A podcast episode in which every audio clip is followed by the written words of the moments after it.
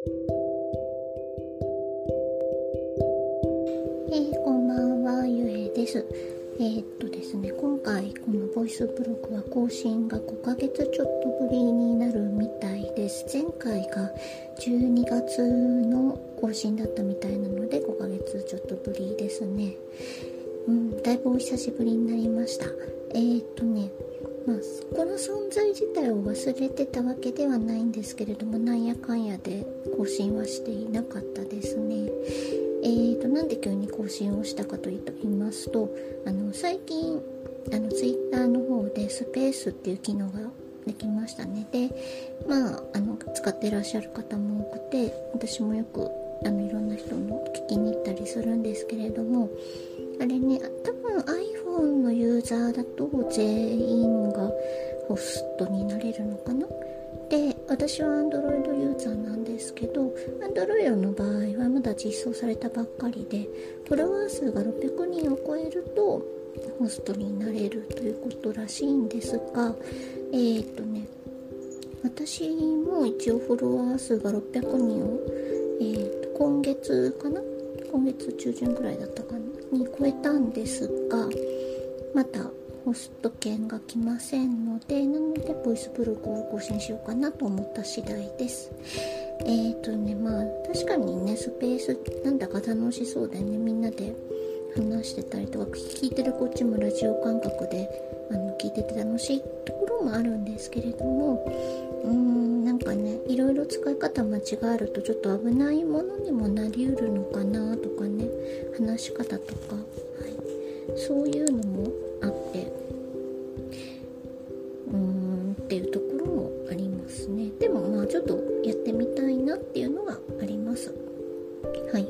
そういうわけで600人を超えたのにまだ実装がされておりません。はい。でえ、ー、となんでね600人を超えたのかと言いますと、えー、最近あのツイッターの方であの獣医の麻酔学でアメリカに留学しているユウ先生という方とイラストでわかる獣医麻酔学シリーズを始めてみたんですけれどもそしたらあのいろんな方にありがたくも見ていただきましてでそれ関係でフォロワーさんが増えたって感じですかね。びっくりしました。えっとねその件で多分300人ぐらい増えたんじゃないかなと思ってます。もともと私のアカウントってただただこう趣味の絵を垂れ流したり日常のことをあだこうだというだけのアカウントで特に何も得るものがないアカウントだったんですけれども、えーと、そういった情報発信をしていければいいなと思っています。えーとね今第2回を書いてるところなので公開までもうしばらくお待ちください。うん今月中に公開できればいいなと思いますけどね。まあまあそこはちょっと私もゆう先生もお互いの仕事とかあの生活私生活とかもありますのであの気長にお待ちいただければなと思います。うんとねまあ前にそういうなんだろう獣医学の主義の話でイラストで本を作ったことがあるんですけれどもえっとねその時もあのもしかしたらここで話したかもしれないんですがあの私自身あの文字ばっかりのものを読むのはものすごく苦手っていうのもあって文字ばっかり読んでても頭に入ってこない人なんですね。そんなに頭良くないので。で何回も読んででそれを自分で実践してようやく覚えるっていうちょっとねあの効率の悪いタイプなんですけれどもでねそう文字をばっかり読むのは苦手だしそれが自分の不得意分野ならなおさら嫌だなっていうのは自分の中であるんですけれどもなのであの絵とか私は絵を描く人なので絵とかであのなるべくね優しく分かりやすくフランクに伝えられたらいいなっていうのを常々考えてるんですけれどもで今回あの麻酔って苦手な人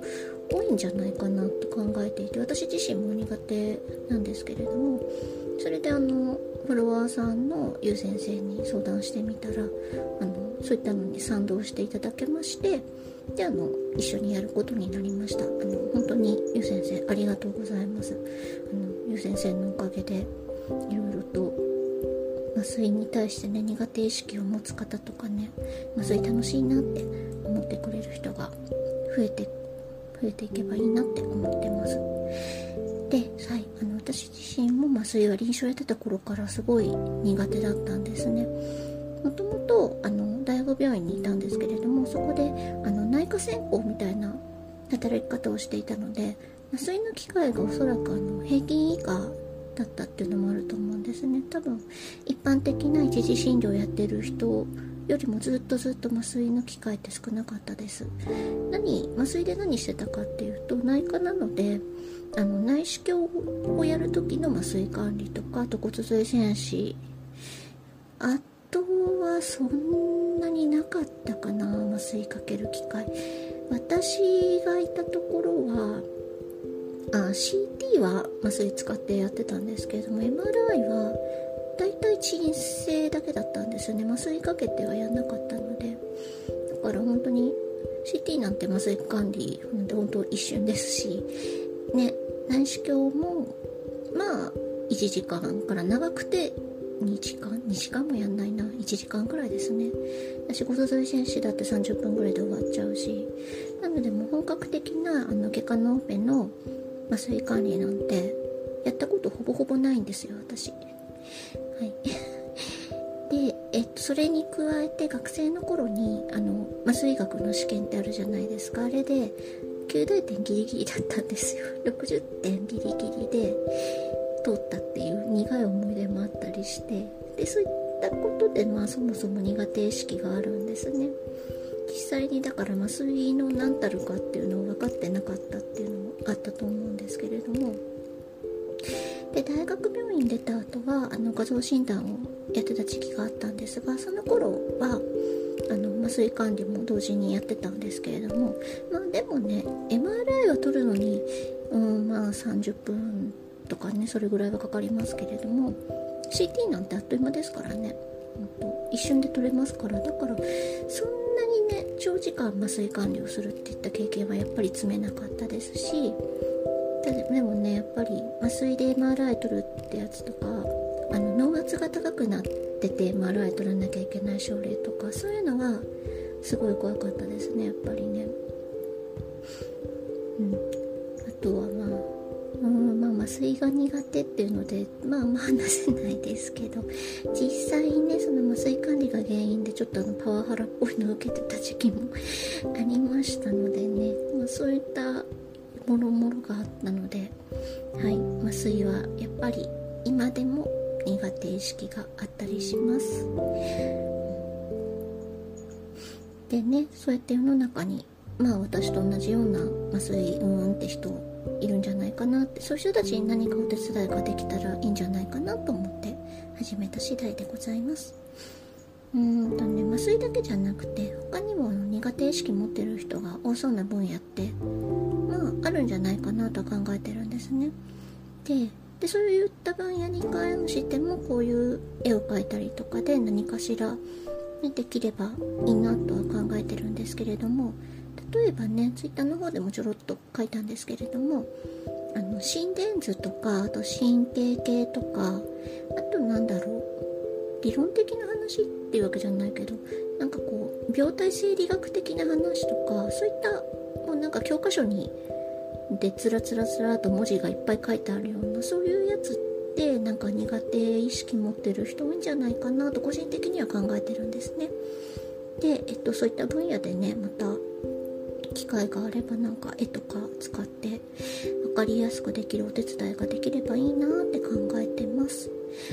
誰かそういう今ね麻酔でやってますけれども誰かそういったね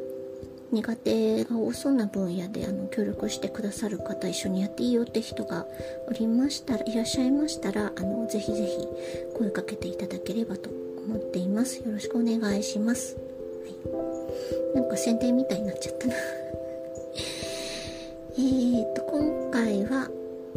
ひとまずこんな感じですね。久しぶりだからね。だいたい10分ぐらいで終わらせるっていうのを目標にはしてますので、はい、えーとでは今回はこんな感じで、えー、締めたいと思います、はい、また次回ね更新できることがあったらしたいですけれどもね。ただただこう一人で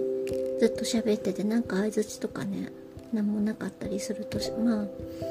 やりづらいなっていうのはやっぱりありますよね。誰かと一緒に喋ってる方が話の幅も広がりますからね。はい。じゃあそういうわけで今回は今度こそ締めたいと思います。それではまたゆえでした。